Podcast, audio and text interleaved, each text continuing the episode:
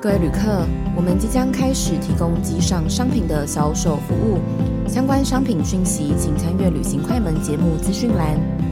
谢谢。过年还在担心吃太多大鱼大肉肿一圈，年后见不得人的烦恼吗？先知益益生菌就是你的急救包。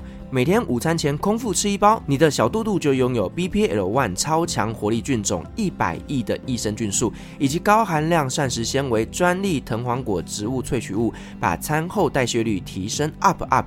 产品还有不含三百六十项西药成分检验合格，敬请安心使用。今年过年不用担心大鱼大肉，就让我们的先知益益生菌陪你一起鲜鲜轻盈日益窈窕吧。现在就上 FB 搜寻粉丝专业我的轻盈主张先知意相关的链接，请见资讯栏。感谢今天的干爹赞助三组先知意益生菌。针对今天这期节目，你有任何的看法，都欢迎在 First Story 上面留言，我们将抽出三位幸运的听众，送出三组的先知益益生菌。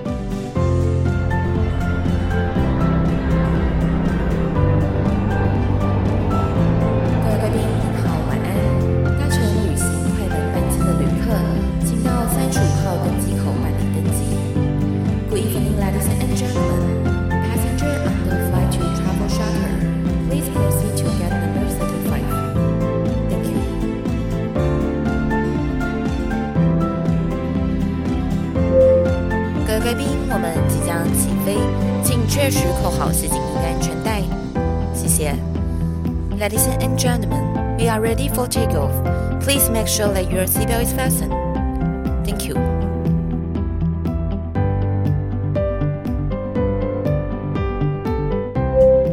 Hello，各位听众朋友，大家好，欢迎来到旅行快门，我是 Firas。很多人在记录一趟旅行的过程当中，会使用文字，会使用声音。甚至呢，会使用味道来记忆这一趟的旅行。然而，有一些人他们在旅行过程当中，他们会用味蕾来记录这一趟旅行。我们今天很高兴邀请到的来宾呢，是闯进别人家的厨房作者梁以清，他来跟我们分享了他在旅行的过程当中如何运用他的味蕾来记录旅途回忆。我们欢迎今天的来宾以清。嗨，大家好，我是以清，然后是闯进别人家厨房的作者。然后今天很高兴来上旅行快门的节目。好，以清，其实我知道你也是个 podcaster 啊，对，不过我的是漫游星空，不是漫游地球。你要不要来帮你自己的频道打个广告？我现在自己主持的频道叫“女人读心术”，心是星座的心，那主要是探讨内心世界，借由外太空的星星星辰，然后来理解我们自己个人星座的基因，产生出来的人生故事。哇，我觉得听起来真的非常非常的悬 但我还是蛮喜欢在地球上旅行，虽然最近不行了，所以我知道往外太空发展。对，没关系，我们今天就来旅行快门这边来跟我们回忆一下你当年的那些在地球的旅游行程。OK，是。那如果说对于星座有兴趣的听众朋友呢，也可以到我们以清的节目上面去收听他的节目。好，欢迎。然后我们今天就先回到地球好了。好啊，那以清我真的非常的好就是你本身就是一个很会煮饭的人吗？其实并不会，我其实是个旅途，就是一个非常喜欢旅行的人。然后以前就是从事饭店业，大概长达十几年的时间嘛。那有一趟去纽约的旅程，我为了要省旅费，所以我就住在那个当地人的家里。那你就是要学习自己煮饭，因为纽约的物价很贵，餐厅更贵，服务费那些都很贵，所以我就想说，哎、那我一个人旅行啊，我就自己去学煮饭好了。我当时就在线上看很多食谱，然后还有就是去当地的超市。那我的房东就会介绍我说，哎、欸，还有很多地方的市集，你可以去看看。那我去了以后，我就觉得很有趣，因为纽约的农夫，那个市集里面的农夫，他们很喜欢分享，哎、欸，你这个菜要怎么煮？哦，然后我这个是什么理念种出来的？我怎么做出那个乳酪的？我怎么去养那个蜜蜂的？那我就觉得很有趣。然后从此之后，我的旅行我就会住到当地人的家里，就在 Airbnb 里面找嘛。那我就会先问主人说：“哎、你可以教我做菜吗？”那你可以告诉我当地的市集或者是哪一些超市有什么特色，我就开始喜欢这样的旅行了。所以一开始是为了节省旅费，对，没想到发现很多乐趣，而且竟然到最后可以累积这么多的食谱，甚至出了一本书。对，我那时候真的很意外，其实因为我没有经营个人的旅行的部落格嘛，那当时那个出版社的那个总编跟我说说，我说你确定吗？这个你这个想法很疯狂，因为我没有任何的人气嘛，但是他是觉得说，哎，我的旅行的计划跟我的旅行的途径跟学习的东西是很有主题性的，然后我说好，既然你大胆敢出，那我也敢写喽。所以我就花了大概两个月的时间，把我在旅途上记忆的食谱，跟一些超市采买，或者是你一些餐桌上的器具的采买，我都收录在我的书籍里面。而且我听说卖的很好，还不错，还有继续再卖啦。这已经是二零一七年出版书，还有在继续卖，我也觉得很感谢。所以你看，已经过了五年了，这本书现在是畅销书哎，这我就不好意思了我。对啊，我觉得这本书真的还蛮不错，因为我刚刚有稍微翻了一下，它其实里面的真的是图文并茂，就它不是一本很简单的旅游书而已，它是真的非常非常多的食谱。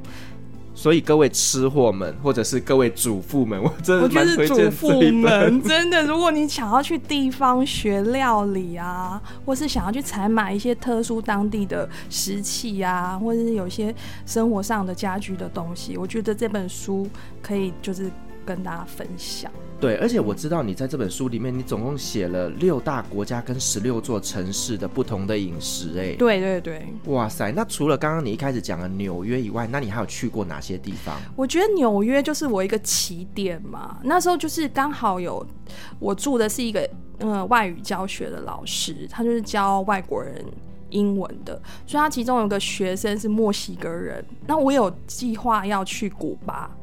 那我会经过墨西哥，所以这个城这两个城市我都会去。所以我在纽约选了一个古巴的料理课，跟一个就是墨西哥的，想要学墨西哥的料，想要了解一下那边的文化。所以他有一个学生，他妈妈愿意教我做菜，我就要去到他家里。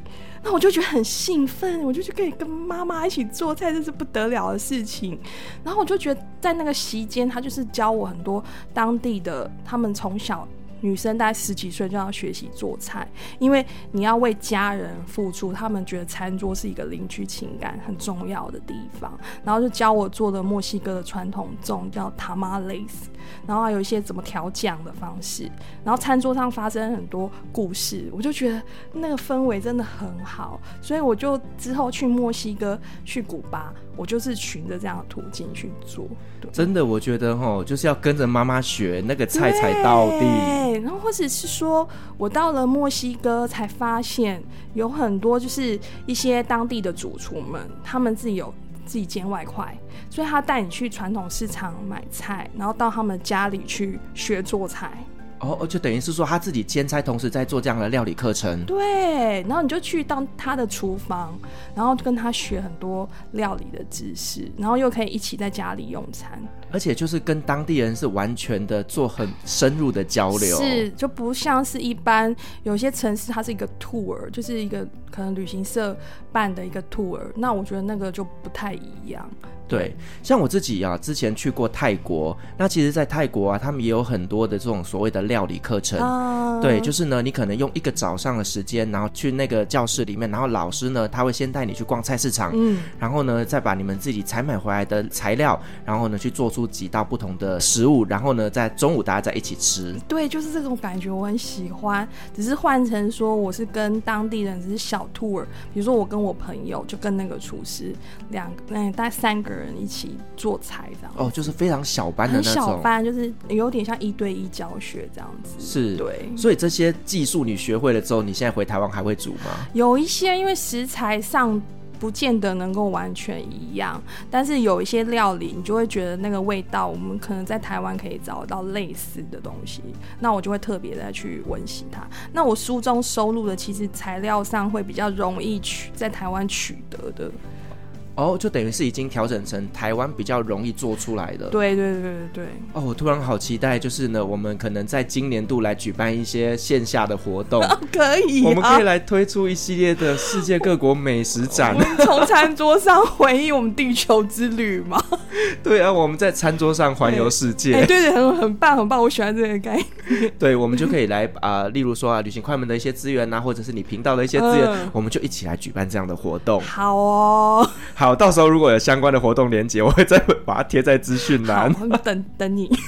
好，那我想要知道，就是说呢，那你后来还有去了哪些国家呢？嗯，从纽约开始，我就先就再下一步就是往法国去，就是欧洲。那法国是我第一个抵达的欧洲的城市。那呃，因为法国是美食的天堂嘛。对。那我去了那个拉法耶有一个家居馆，它专门是厨具的那个系列的，我觉得那就是天堂的顶楼。然后我真的在那里，我真的觉得哇塞，法国人的餐桌美学到食物真的是非常的讲究。所以我在当地也住了 Airbnb 巴黎的公寓，然后我请我的房东看能不能教我煮。那个地方的他们在家居的料理，然后她找她男朋友教我，然后她男朋友是崇尚自然农法的，所以他就是告诉我当地一些当地人才会去的市场，然后去挑选一些有机自然的食物，然后用一些传统就是食材去烘托食材的料理方法，我觉得那个就很棒，所以到欧洲之后我就拼命在找。这样子的东西，那到意大利的话，意大利真的就是美食之都，这毋庸置疑的嘛。是，他们也很多很多的料理课。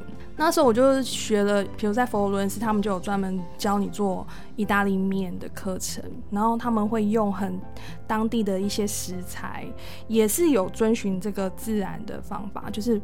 摆脱就是一些过度的调味，然后用自然的食材去烘托。像有一个很特别，它是做了一个布丁，但是上面的葡萄切片是用意大利各地方甜度、酸度不一样的葡萄切丁去提那个味道。哇！对，我就觉得很棒，我流口水。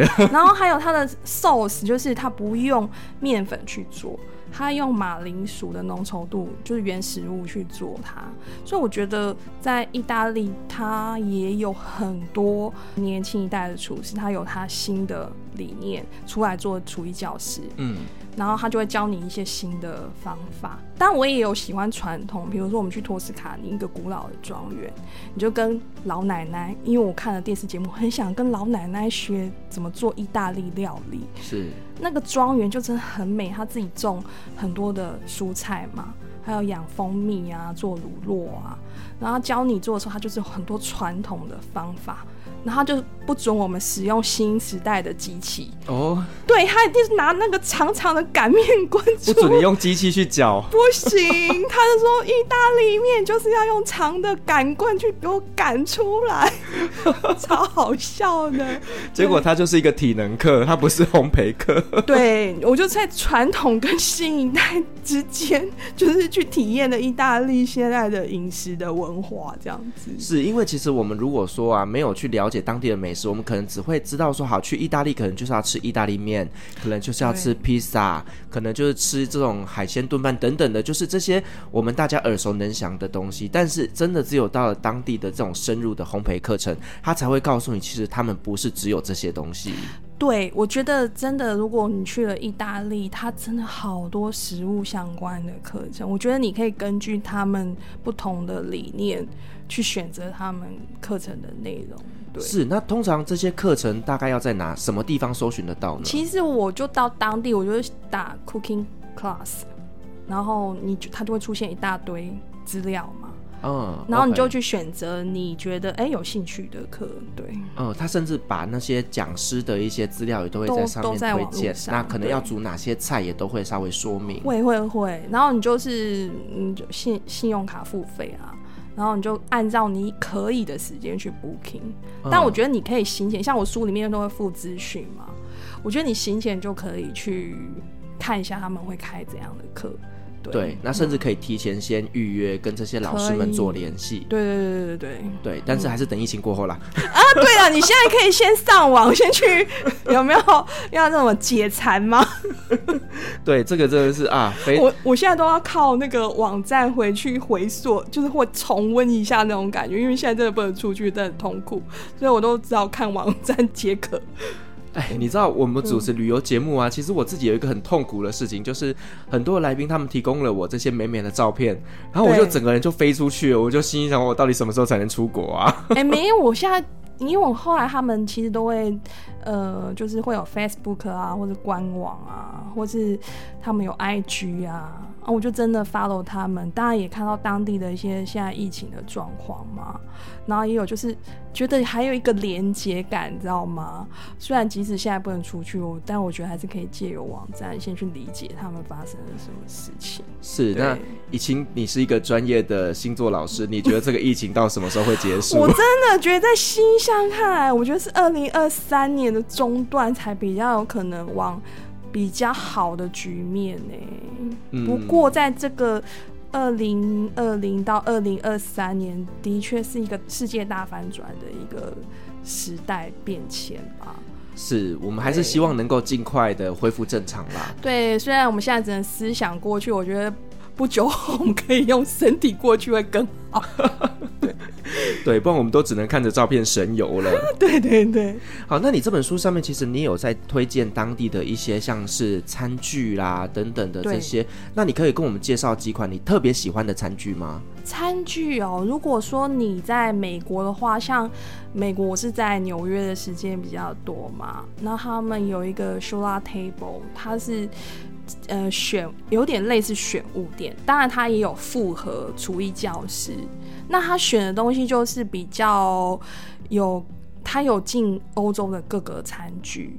所以我觉得一季一季不同的风格，你都可以先上网去看它，然后也有配合料理课，料理课里面使用的器具就是他们选物的器具。我觉得如何运用，我觉得这个也蛮蛮好的一个搭配这样子。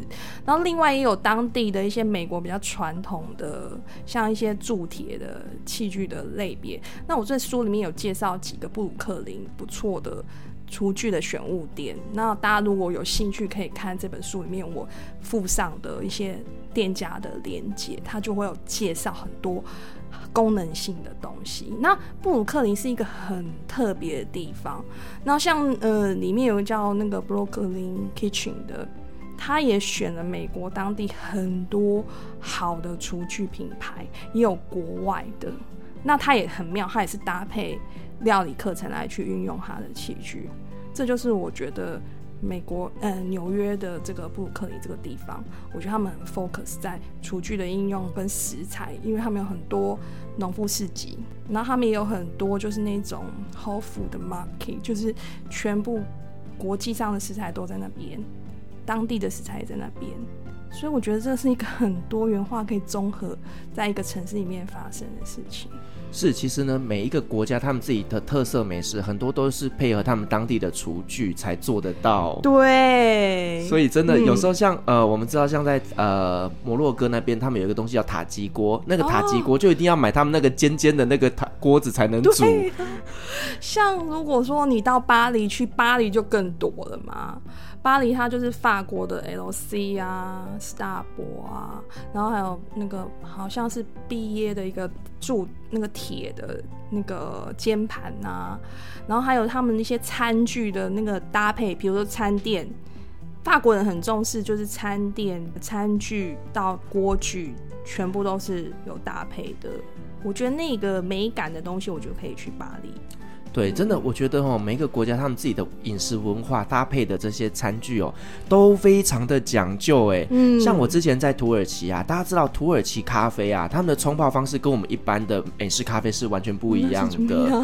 他们是用一个呃铁壶，然后有个木头的把手，然后就直接在火上面烤，然后就直接这样煮煮煮煮煮，然后呢也没有经过滤纸去过滤，它就整个这样倒下来，然后你喝才会喝到泥沙。没有拿咖啡渣，它需要需要一点点咖啡渣就对了。就是土耳其的咖啡是喝完之后可以倒扣，然后呢让那个咖啡渣沉淀在盘子上面，然后沾心用。我知道，我知道有一个咖啡占卜，就是这里吗？对，就是土耳其。哎、欸，这是不是有点摩卡壶的原理啊？我其实不太懂，但是呢，嗯、我都觉得当初帮我算命的那些 土耳其女生都是在伪荷兰。他是在把你吧？我真的觉得太瞎了，你知道吗？其实我我不晓得大家小时候有没有去修家过，你知道吗？哦哦哦、不是都会用米吗？然后在你身上这样子画画，然后就是呢，那个米到时候如果出现什么样的痕迹、什么样的图形，他就会说哦，你这个卡到音啊，干嘛的？有没有？所以那里也有，就类似，你知道吗？就是那个咖啡渣掉下来，从从上面的图案去判断出你未来的运势。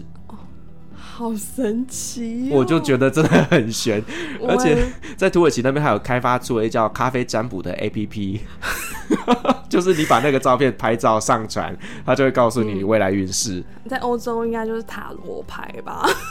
对，所以我个人觉得真的就是伪荷兰。没关系啊，那个都是一种文化交流。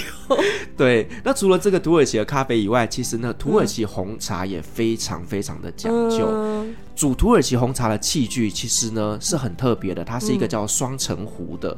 哦，对，这么讲究。哦它就是下面是白开水，然后上面是红茶，然后呢两个扣在一起变成一个上下壶。然后呢上面的红茶是浓度非常高的，然后呢你倒完之后再用下面的白开水去稀释它那个茶。嗯、然后你知道吗？你刚去的人你真的会不知道怎么用哦。例如说像我们之前就节目里面就有土席分享过，嗯、就是他刚去的时候以为说两个壶子这样放在一起煮，上面的茶就会熟，其实不是的，这样绝对不会滚。所以你一定要先把上面的红茶煮到滚之后，再放到双层壶上面去保温。所以这种这个你还要学当地人的手法。所以这些小器具，其实我们都要去学习怎么去正确使用它。哎，你这样说的时候，西班牙就让我觉得有非常不一样的锅具上的使用办法。就是像你说的，你要买当地的器具，然后还要用当地的炉火。像我们都很知道西班牙的炖饭嘛，对。那其实台湾也有卖他们那个西班牙炖饭的锅子，是平板的。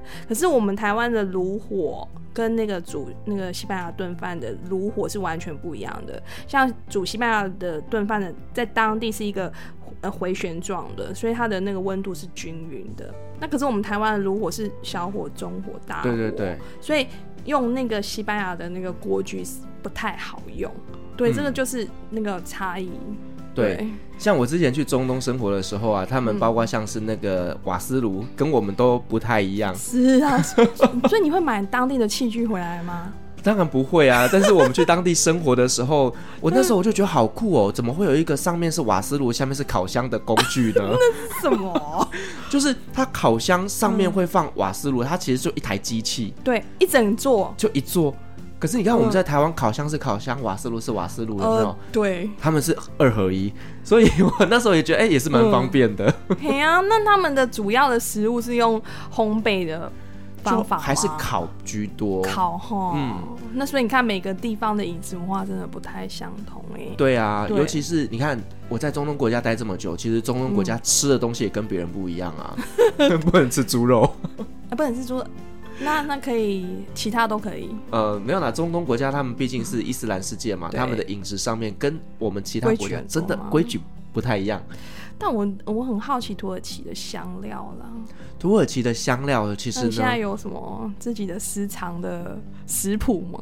我个人是比较没有什么食谱啦，因为我都是直接去超市里面买现成的。哦，浪费！下次我要去土耳其，我去寻找一下。但是土耳其人对吃真的是超级讲究的，我相信哎、欸。对他们光是早餐这一件事情啊，嗯、上面可能就有二十道菜。天哪！对，因为他们一天当中最重视的就是早餐。哦。而且土耳其妈妈真的都很会煮饭，要二十道，恐怕真的要在家里花蛮久的时间。他一定要很会煮饭吧？有一次我受邀去一个土耳其的姐妹他们家里吃饭，嗯、当然就一群台湾人呐、啊。对，那听说啦，那个妈妈为了煮一顿晚饭给我们吃，她从早上八点就开始煮饭了。我觉得日本怀石料理已经够麻烦，没想到土耳其的早餐会更麻烦。对，就是我，因为我觉得是吃什么呢？当然，我觉得他们是好客，oh, 所以说他们就会把他们家里所有最拿手的菜全部都拿出来，从早餐就开始。对，那土耳其他们呢，很擅长做的就是橄榄相关的东西啦，嗯、然后还会有一些炖的料理。哦，他们很会做。为什么要、呃、味道有一点点像塔吉锅，可是他们很会做炖肉、炖、嗯、鸡、炖牛肉等等的。然后呢，他们也会使用呢很多很多的烤肉。对，因为土耳其其实以、嗯、呃 kebab 为主嘛，这个非常有名的、嗯，所以他们也会用非常非常多的烤肉，不管是鸡肉、羊肉、牛肉都有，就是没有猪肉。主食是什么？他们主食吗？面包吧。所以面包配这些炖肉，吸那些汤汁，所以对对对、嗯。那当然他们也有米饭、嗯，但是他们的米饭呢，其实是把它当成是一道菜，而不是主食。哦哎、欸，你知道我在法国的时候，我就很好奇那些长棍这么硬啊，啊，老人家到底要怎么吃它、啊？我每次吃完嘴巴都好痛、哦。然后后来我真的很好奇，因为我看到老人这样买长棍，然后我就问我巴黎的房东，我就说我真的很好奇，我想要问一下那些老人家怎么啃那些长棍？他是买回去打小孩的吧？没有，他后来跟我说，他煮的那个料理，他是用那个蘑菇。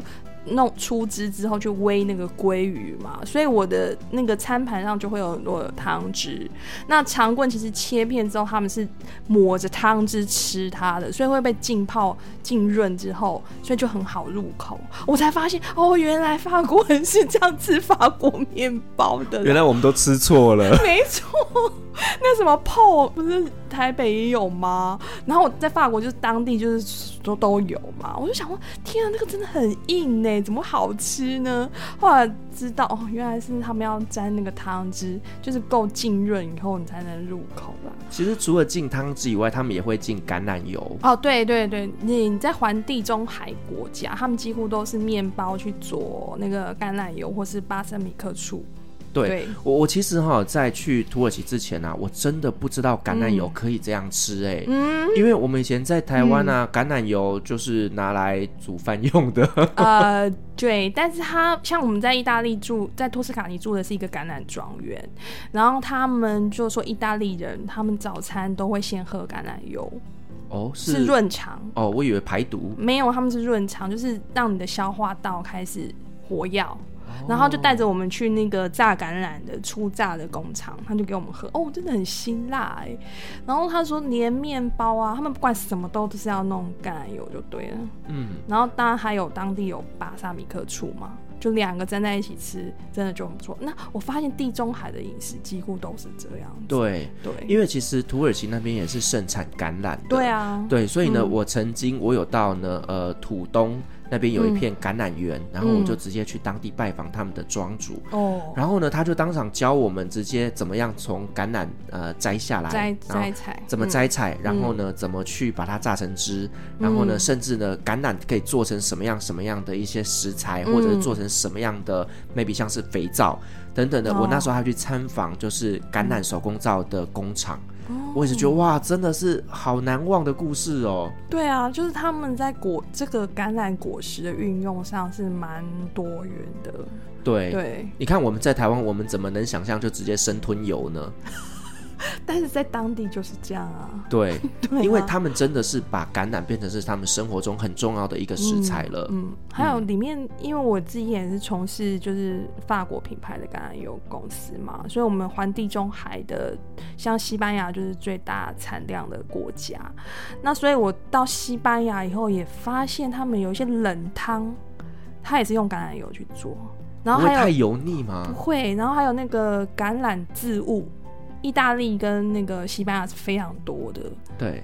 然后我觉得哇，还有他们就是各种呃拌凉拌料理，其实也大量运用橄榄、绿橄榄、黑橄榄这样的东西。你喜欢吃橄榄的植物吗？呃，我其实我觉得要做料理我才比较 OK。对，因为我觉得那味道真的太强烈了。对，那你像他们还会搭配，比如意大利会搭配鯷鱼嘛？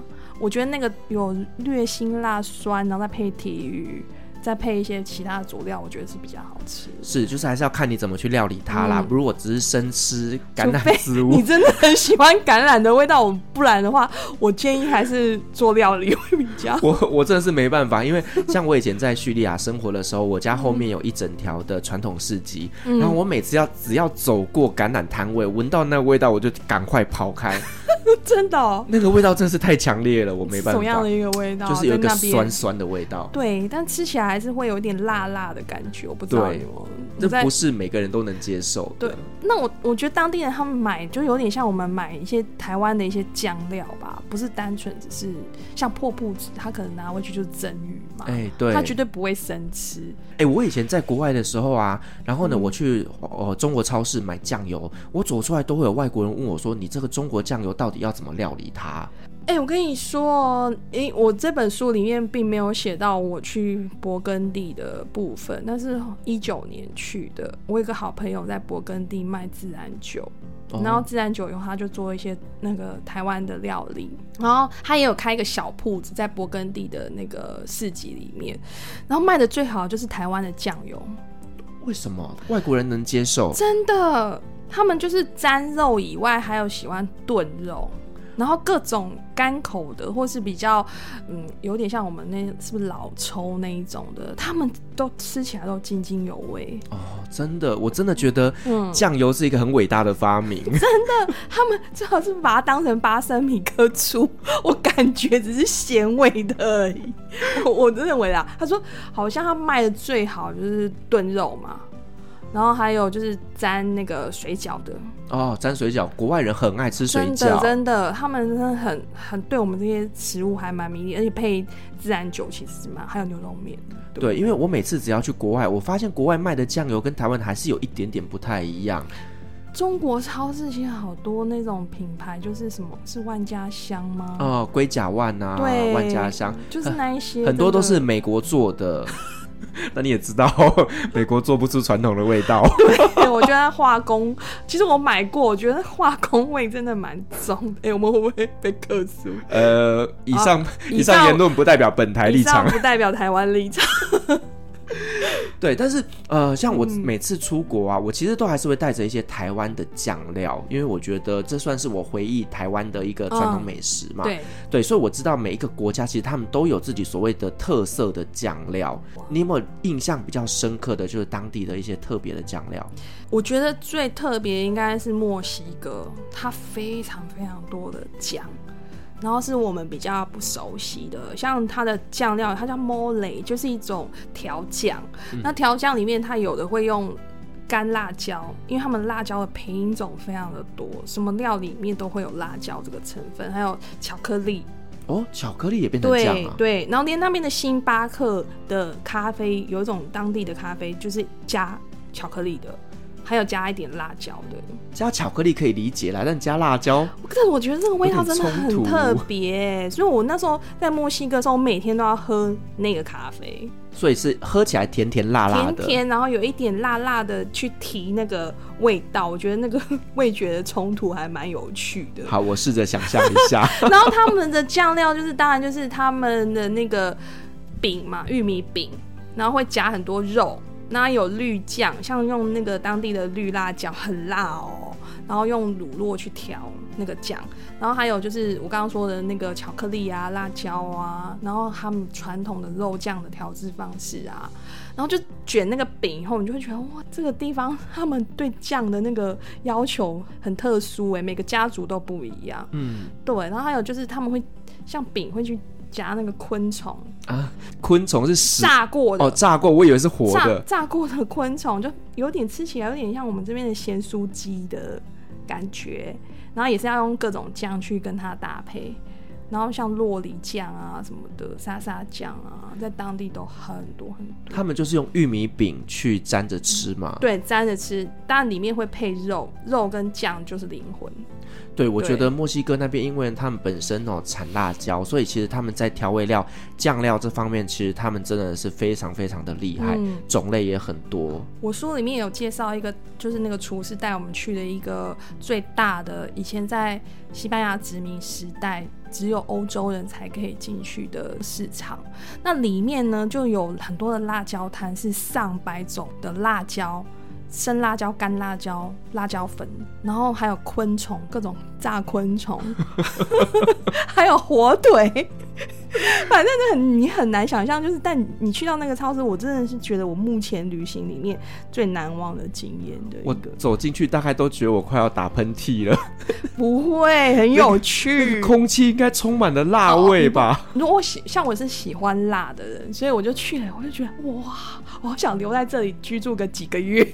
那你也蛮适合去成都的。成都我们也有想去过。对，对，那我们刚刚其实也有聊到，很多国家其实他们都有自己独家的一种呃香料。那其实我个人印象最深刻的是在印度，印度绝对是啊，咖喱啊。你知道，其实我们大家在讲的咖喱，其实呢，在当地只是其中一个香料的名称。我记得我在纽约上过一个印度老师的课，然后都是妈妈家传他们去自己要调配酱料，比如说什么坦哎是坦都里烤鸡吗？对，他每一家的酱其实都不一样，对，它配方也都不一样。所以在印度里面，它不是我们台湾吃到传统那个超市的那种咖喱，是所有的粉，他们去调配他们自己想要的比例。对，我记得我之前呢、啊，在呃叙利亚念书的时候，有一次我就想要煮咖喱，然后呢，我想说，嗯，好吧，我去超市里面买咖喱，结果呢，我就跟那个店员说我要买咖喱，他就拿出一包粉，他说这个叫做 curry，然后我就心想说，咖喱不是应该是咖喱块吗？是粉，哎、欸，我在那个波士顿的时候啊，我的朋友就带我去一个传统的印度商店，然后我真的很喜欢一种辛辣风味的咖喱粉，但一般我们在台湾买的或一般超市买的都是咖喱块，有点偏日本的干口的，然后你你就吃不到那个印度餐厅里面那种辛辣的味道，后来才知道是真的要加那个辛辣的粉，没错。是不是还要什么什么叶子？对，我真的就是在那时候我才知道，原来咖喱是粉，不是块。对，所以真的有趣。我觉得很多饮食文化有点超乎我们，你除非到当地啊，不然你真的不知道我们吃的东西其实是变化过台湾版本的。真的，而且我之前在印度的时候，我有开香料代购，很赞呢。你知道卖的最好是什么吗？什么？姜黄粉。姜黄粉哦。为什么？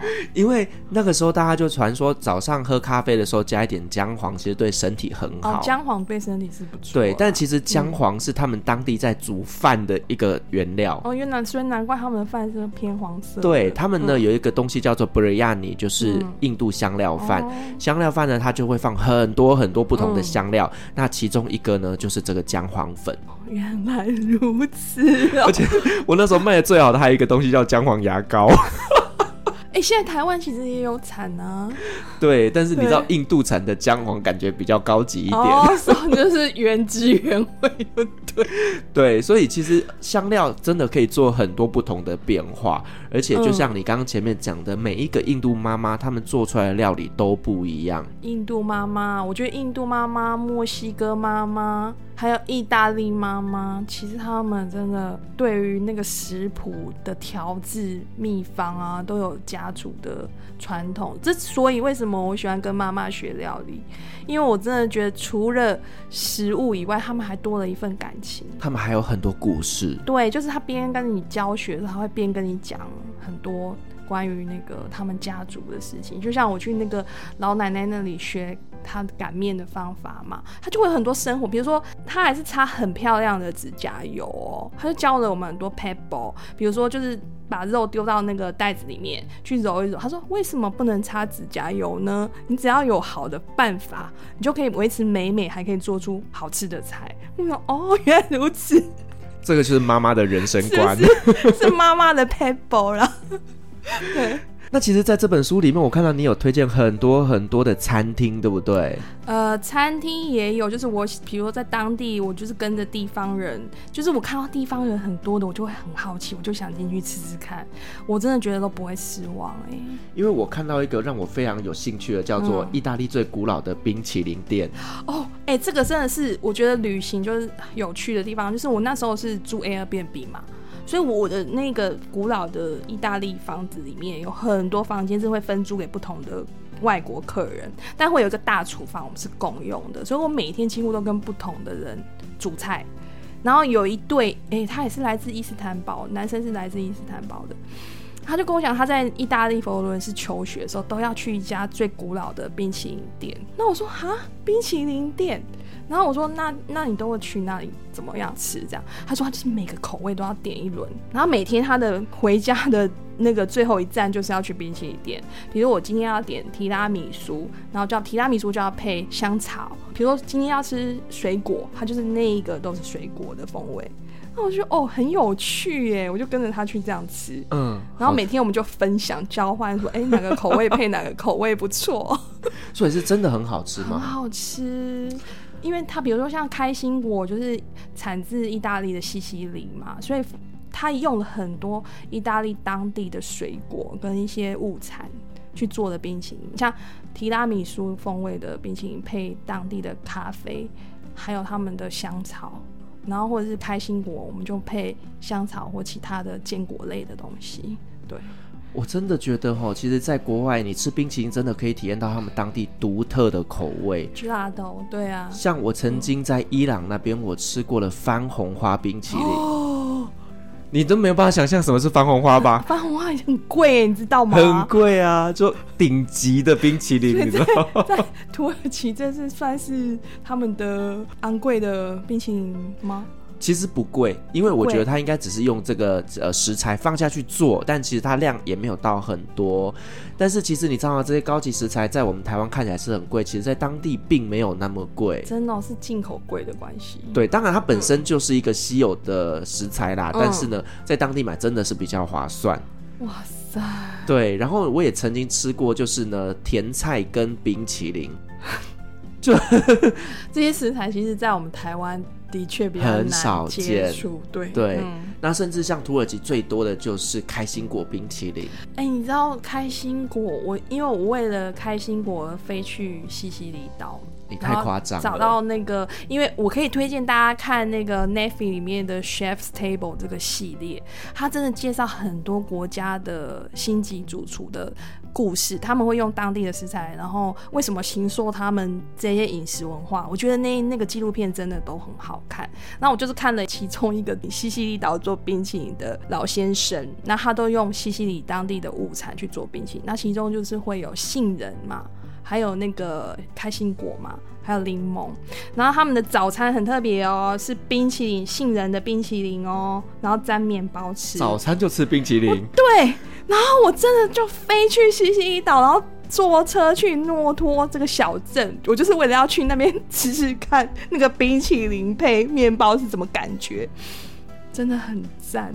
真的假的？真的。早餐吃冰淇淋，我真的没有办法接受，因为那里很热。OK，对，嗯。那你有没有吃过你觉得最特别的一道菜？最特别的一道菜哦，我我我其实真的很喜欢那个在南法的时候，其实是出乎我意料之外的，就是跟着当地的女生，然后她跟我讲了一个很好的故事，就是因为她那时候就是因为生病，所以回妈妈家休养，然后妈妈煮了很多料理给她。那我本来说，哎，那你可不可以跟我分享一道你的那个家族的食谱？然后她说，哎，她自己本身也不太会做菜，所以就跟他妈妈远端这样子教我们做一个烤茄。那个烤茄里面也是运用了很多那个南法的香料，然后很简单，就是用当地的那个普罗旺斯综合香料，然后洋葱、蒜头，然后铺到茄子上去，因为他们是有点像日本的圆茄啦。然后你就是把它画菱格纹之后，把香料填上去，然后送烤箱烤。真的很好吃哎，很简单，但是就真的很好吃。我觉得你好会形容食物哦。那还有一个就是在西西里岛，我真的觉得这个是味觉的一个冲突，就是我看到隔壁桌点了一个柳丁跟洋葱的那个沙拉，我想说这这这会好吃吗？为什么大家要点那一道？然后我就点了。哎、欸，真的柳丁加洋葱，然后它配上提鱼，还有点橄榄，那个味觉冲突真的很特殊哎。柳丁的香甜跟那些提鱼的那个海鲜味，然后后来我回来做给大家吃，大家真的都赞不绝口。哇，下次可以做给我们吃吗？可以呀。这就是，如果你不是去旅行去观察当地人的一些饮食习惯，你真的不知道。你根本不知道这种东西可以这样组合。嗯，因为像比如说我去马赛，我想要喝马赛鱼汤，他们说我们餐厅不会卖这种耗时又家常的料理，通常那都是给观光客的一个噱头。但是你正统的马赛鱼汤是每家人都不一样的食谱的，嗯、所以我真的觉得就是旅行有趣，就是深入当地人家里。跟他们，如果你是个吃货，或者你很喜欢吃的话，你就是去找当地人。像我自己吃过最特殊的食物是在芬兰吃的驯鹿肉，嗯、然后呢，在挪威喝了金鱼汤，嗯、然后在沙乌地吃了骆驼火锅。骆驼火锅这个我有兴趣，骆驼肉真的会好吃吗？其实骆驼肉是好吃的，它其实跟牛肉有点像，嗯、可是呢，它相对来讲它的肉质啊比较硬一些些，嗯、但是呢，它的营养价值比牛肉还高。是哦，是因为它们要生活在那个沙漠里面。所以它的肉特别的，因为骆驼的运动量非常的大，所以其实它的肥肉也比较少。对，那当然，所以我说吃起来会比较硬一点。嗯，可是因为它的身体是不断的在运动的，嗯、所以它的肉呢，听说吃起来是比较健康的。所以你是对特殊食材很有兴趣？也不是特殊食材，是人都到那边的，当然要吃一下。对啊，我都吃妈妈的味道，你吃的是很特殊的食材。因为我记得那时候我去芬兰旅行的时候，嗯、你都到芬兰了，然后去了圣诞老人村，让驯鹿拉了一下，你怎么可以不吃驯鹿肉呢？尤其是在当地是合法的，好彻底哦，好彻底。对啊，然后再来，你到了挪威去，全世界唯一合法捕鲸的地方就是挪威嘛。你怎么可以不喝金鱼汤呢？我想问一下，真的好喝？不好喝啊！对啊，我真的其实很难想象这些食材怎么，因为我它毕竟不是美食之都，而且超贵，真的哦。一碗金鱼汤好像一千多块，快两千块。嗯，对，但是就是一种体验，因为人都到了那边了，然后至少未来还可以跟你的子孙说，阿公有吃过金鱼汤。完了，喜妹吃故事，没有，就是人生的一个体验。对啊，我觉得就是这样啦。我觉得旅行就是你除了视觉啊，当然我觉得味觉的旅行真的也蛮重要的。对，嗯，因为像对我来说哈，嗯、我是用味觉来记忆一个城市，啊、因为呢，我每次只要到那个地方，闻到那个空气，我就知道我到了哪里。哦，像。我这辈子最不能忘记的就是叙利亚的味道，因为那个走在路上会有一股香气，那个香气其实就有点像是调味料的香气。哦，然后呢，那个空气是冷冷的，但是飘着香味，我非常喜欢。嗯、然后像土耳其那边的味道又不一样，嗯，土耳其的香料味更重一些。我相信哎，对。嗯、然后呢，像在印度，那是空屋的味道，还是人的。汗臭味，对，印度的味道，毕竟那边很拥挤，就是各种的 mix 在一起。我曾经真，其实我真的非常想去印度旅行，可是我考虑到安全问题。我觉得印度呢，就还是不要单身女子去旅行。对呀、啊，我觉得可能找个伴。哦，对，男生女生都 OK，但是就是不要让自己一个人去。很多料理课吗？呃，有当地其实有一些料理课。嗯，那市场好逛吗？超市其实很好逛，对对，然后也很好买，因为东西也便宜。嗯，对。那因为我那时候去德里啦，我就没有去传统市集，但我之前有几个住在当地的台湾朋友，他们都说其实印度非常的好逛。对，因为我看纪录片，我真的觉得印度应该是在餐桌上非常好玩的一个国家。嗯。就是有一点点像是在餐桌上变魔术，嗯、我觉得是一个很好的体验。光光那个香料调配，就是那个咖喱啊，各种料理那个秘方，我觉得就已经够好玩了。对，而且它真的每一家店吃起来的东西口味都不一样。像我非常喜欢吃布瑞亚尼，嗯、就是香料饭，我真的我狂爱。嗯、那。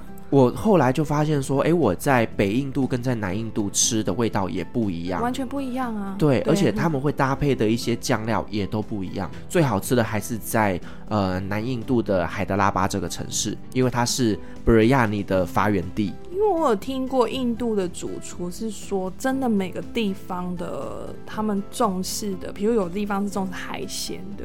那海鲜他们配的香料就完全不一样，有的是牛肉的，有的是什么的，所以这个很难讲。你就是像到了不同城市，他们有自己特色的那个饮食文化，我觉得都要去体验看看啦。那台湾有印度餐厅，可是他们可能来自是南部的，那我们可能就风味就是停在南部这样子。对，甚至很多国家的美食其实都是受到其他国家的一个影响。像我想要分享一个，就是我之前在土耳其有一个甜点，我真的是超级爱，它叫做 Çileçe 山奶蛋糕。那是什么？它就是运用牛奶、炼乳，还有我不太确定，反正就是三种奶制品做出来的蛋糕。我第一次吃到，真的哇靠，惊为天人呢！这世界上怎么可以有这么美味的蛋糕啊？我其实是一个很怕会吃很干硬的东西，像是我不太吃面包的原因，是因为吃下去我会觉得嘴巴很干，然后就会很不舒服。可是那个酸奶蛋糕，因为它淋满的呃牛奶啊，还有这种炼乳等等，所以它是非常湿润的。然后吃下去，你会觉得整个嘴巴浓浓的奶制品的味道，我觉得好爱哦。所以那里的炼乳制品也很发达吗？其实。奶制品在中东国家都是蛮多的，后来我才知道，原来这一道曲雷雀原来是中南美洲那边流传过来土耳其的哦。对，反而在土耳其那边呢，嗯、得到一个发扬光大。哎、欸，你要像想要中南美洲，我觉得他们真的，他们的物种就是当地原住民在还没有西班牙殖民之前，他们其实是非常多元的。像，但是我觉得最可惜的是古巴吧。但是古巴让我非常印象深刻，它就是它的咖啡蔗糖跟莱姆酒嘛。我觉得连那个咖啡在当地啊，我真的发现一个特别的，他们在当地的人，他们的咖啡是要加非常多的蔗糖的。咖啡加很多蔗糖不就很甜？我不知道为什么不甜，就是 他们的糖的精炼过程不知道是不是跟我们不一样。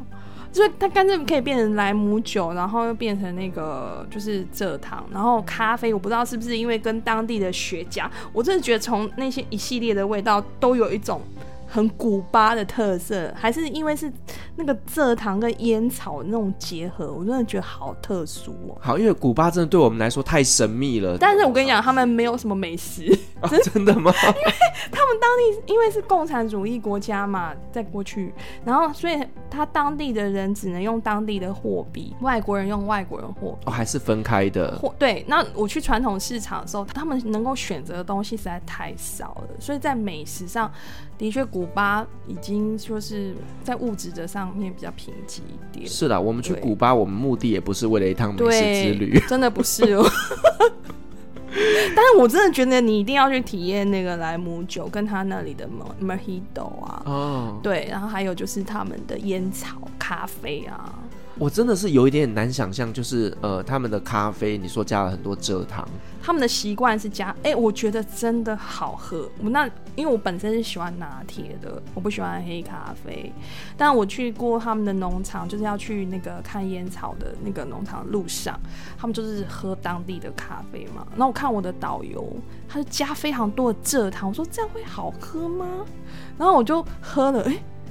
哎、欸，真的好，好喝的。所以当地的当地的咖啡要跟当地的蔗糖结婚，才会是不是个 perfect partner？还不可以用别的国家的蔗糖，随便加奶那些东西都不 OK，就是要按照他们那里喝法。这个要血统纯正，而不能够随便混种。对，混种的话就不知道会擦出什么意外的火花。是，那我们最后可以分享几个，就是呢，你用这种美食旅行的过程当中发生难忘有趣的故事。难忘有趣的故事哦，我真的觉得第一个就是我很倡导，就是你去跟地方的人生活嘛，然后我都会习惯问他说，你妈妈有没有教过你什么特别的料理？然后你都去哪里买菜？然后这些东西都会发生很多很多的故事。然后还有另外一个，就是我觉得有趣的是，在逛市场的时候，你就会发现真的很多摊商的文化很不一样。像巴黎的摊商，他就是会管是什么南瓜还是什么，都切花切的很漂亮嘛，摆摆的那个方式就都很美。那如果你到了墨西哥，就是真的全部都是那种辣椒啊，各种就是很鲜艳的一些食物都摆在你眼前。所以我觉得到不同的地方，我觉得深入市场。去都会有很棒的体验。然后还有就是你可以去寻找就是当地的料理课，我觉得这个是很难忘的经验。就从市场你自己去逛，你还不见得可以学很多，但你跟当地人去，绝对会学很多。而且他会告诉你这个食材叫什么名字，他要怎么运用，怎么做料理。对，不然我们自己去逛，我跟你讲，你真是瞎子摸象，那边逛了一圈，你什么都不知道。像在西班牙，我真的就只会吃而已。然后后来去跟着主厨去采买之后说，哦，原来是可以这样子的哦。对啊，这就是他们带导览有趣的地方。嗯，对，因为像我那时候去参加泰国的料理课的时候，我才知道说，哇，原来泰国的红咖喱酱原来是加这个东西才做出来的啊，原来香茅这个东西可以入菜啊。嗯，因为以前我们在台湾就是什么香茅火锅啊，我们哪里知道说这个东西是可以做泰国料理的。然后还有餐厅的选择，我觉得很有趣。我觉得之后的旅行几乎都不带旅游书，也不找。什么台湾的资料？我觉得去那里，我真的经验都不会有失误的时候，就是跟着当地人很喜欢去的地方餐厅。我那个真的就是有他们特别的地方，你一定要去体验看看。因为他之所以这么多地方人去，一定有他的理由。就像我在南法的一个小餐馆里面，然后我吃的那个烤布雷。真的很好吃哎，因为隔壁的那个法国人就一直叫我点，说你一定要吃这个，那我就点了。我说哦，真的很惊艳，所以我觉得就是不要怕吧，就就你就抛开那些旅行原本有的观念，我觉得你就跟着地方人去生活，就是最好的方法。对啦，但是这东西你一定要亲自去体验看看，嗯、那当地人帮你做推荐，比较不会踩雷啦。但是你还是要小心一下，因为大家真的对于美食的接受程度不太一样。哦，哦对，味觉是一种很主观的东西，我没错这样说。对，对，但是呢，嗯、就像你刚前面有提到，就是你接下来的旅行啊，其实你都不太会去照台湾的旅游书它上面所做的推荐，因为呢，那一些通常都是经过一些调整过的味道，可能是观光客会喜欢的。是，就是变成就是迎合观光客的一些口感这样。对，对，所以像我自己在其他国家旅行的时候，我也都是看当地人他们去哪里，嗯、或者是我会直接去问房东说，你有没有推荐哪一间餐厅是一定要吃的？对，这但是就是要保持一个心态，就是他在介绍的是他们当地人的饮食习惯，就是你体验的是一种他们的饮食文化。对，那至于好不好吃，我觉得这就是有待商榷啦。对，对，那但是我我的习惯都会带台湾的一些。呃，比如说泡面呐、啊，或是一些肉酱，或或或一些一些调味的东西。那如果我是长居或是居友的话，我会跟房东互动，就是我会做我台湾的料理给他们吃。哎、欸，我觉得这很棒哎、欸，我其实很喜欢做这种交换美食的活动、欸。对，然后我发现这些外国人他们也都很开心，就是觉得哎。可以来个住客，也可以体验当地。虽然你不会来台湾旅行，但是我可能做了我妈的炖肉。那像哦，对，我有一个很特别，就是我会带我的一个小的刘宗理的铸铁煎盘出去。我妈很简单，就是用一个鸡蛋还有面粉，当地一定都很好买面粉。然后我都会用当地，像台湾是用香葱嘛，就做一些煎饼。那我到当地就会用当地的香草或是当地的蔬菜。去做煎饼当早餐，然后那早餐有时候我就可以跟我的室友们一起分享，那他们就会觉得，哎，这个很有趣，所以之后他们可能分享说，哎，他去了哪个地方，用了什么东西加进去那个煎饼里面，很很有趣，很好吃，我夹什么酱，我就说，哎，这个是一个很有趣的一个交换的过程呢。我每次出去哈，我一定会带的就是卤味包。卤味包对，真的很好用哦。然后你就卤一锅鸡腿，嗯、然后卤一锅卤蛋。对。然后外国人会觉得说，哎，这味道好特别，但是好吃哎。但是酱油是不是到处也都可以买？就是当地都会有一些中国超市啦。嗯、那、嗯、当然，它的味道不是我们台湾这么的传统道地，但是它还是可以用的。哎、嗯，我真的觉得卤肉，像我在纽约的那个第一个居有的地方啊，我就是最后离开的时候，就是用我爸爸的卤肉方式嘛，然后就是炖了一锅肉跟。卤蛋，他们吃的真的觉得惊为天人呢。真的，我觉得这是台湾之光。对，台湾之光。我只是没差，我要做卤肉饭的。我我那时候在叙利亚煮这个卤鸡腿给我的室友吃的时候，他们的吃法也让我觉得，嗯，这个真的是他们怎么吃？文化冲突，但是交流的很好。他们竟然把那个鸡腿肉一丝一丝的把它撕开之后，用大饼卷起来变沙威玛。对他们，我相信，因为他们不是有很多炖肉料，你都要夹饼夹。对，我当时只是觉得这画面很冲突。然后像我自己之前也会带维力炸酱啊，或者是一些沙茶酱等等，这不是叶配哦，我都会欢迎叶配啊，维力炸酱还有沙茶酱，欢迎来找我。对对对，你知道我们旅行必备用品，真的，我跟你讲，这个真的很好用哦，尤其是你在煮炒饭，有没有？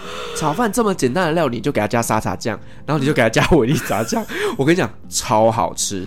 我那时候有一个比利时的室友，他吃完就跟我说：“这个东西哪里买得到？”嗯、我说：“对不起，土耳其买不到。欸 ”哎哎，沙茶酱说不定也可以炒意大利面呢。我觉得可以研究看看。我觉得这说不定也是一个很好的国民外交的一个。对，因为我真的是到了那地方，我才知道说原来维力炸酱可以拿来炒饭。哦，我我开始好奇那个风味，我回去要研究一下那个食谱。是好吃的。那以后我要多一个维力炸酱，哎，麻烦叶配一下吗？对，而且你看嘛，这种东西就是很简单的料理嘛，嗯、然后你就可以跟这些外国人做一个很好的国民外交。对啊，其实外国人也会很希望接触这些不同国家的饮食。对、啊、对，就是最快交到朋友的方法，就是一起吃个饭。对，这真的很重要。我发现，真的餐桌会缩短人跟人的距离，而且不小心在国外，你真的吃个饭，然后喝点酒，就会掏心掏肺。因为毕竟回来我们就不用再面对他了嘛，所以就不由自主，他也不由自主，什么话都拿出来讲，真的。很有趣。好，那我们今天很高兴邀请到以清来跟我们分享了他用美食味蕾来记录他的旅游故事。那跟我们分享了很多呢，他在旅行过程当中发生的有趣的体验哦。那同时我们也交流了很多呢，就是各国的饮食文化。那我觉得聊得非常非常开心，我现在肚子很饿。好，那我们再次感谢以清的分享哦。那如果说呢，你对于他这本书《闯进别人家的厨房》有兴趣的话呢，相关的连接我会把它放在资讯栏，那有兴趣的听众朋友呢，就可以自己去订购。那再一次感谢以经的分享，那同时我们也感谢今天所有听众的陪伴。如果您喜欢我们的节目的话呢，别忘记给我们五星好评加分享哦。另外呢，我们在 FB 设有旅行快门候机室的社团，针对今天这期节目，你有任何的想法想跟我们分享的，都可以在上面留言，所有的留言都是我亲自回复哦。旅行快门，我们下期再见，拜拜。拜。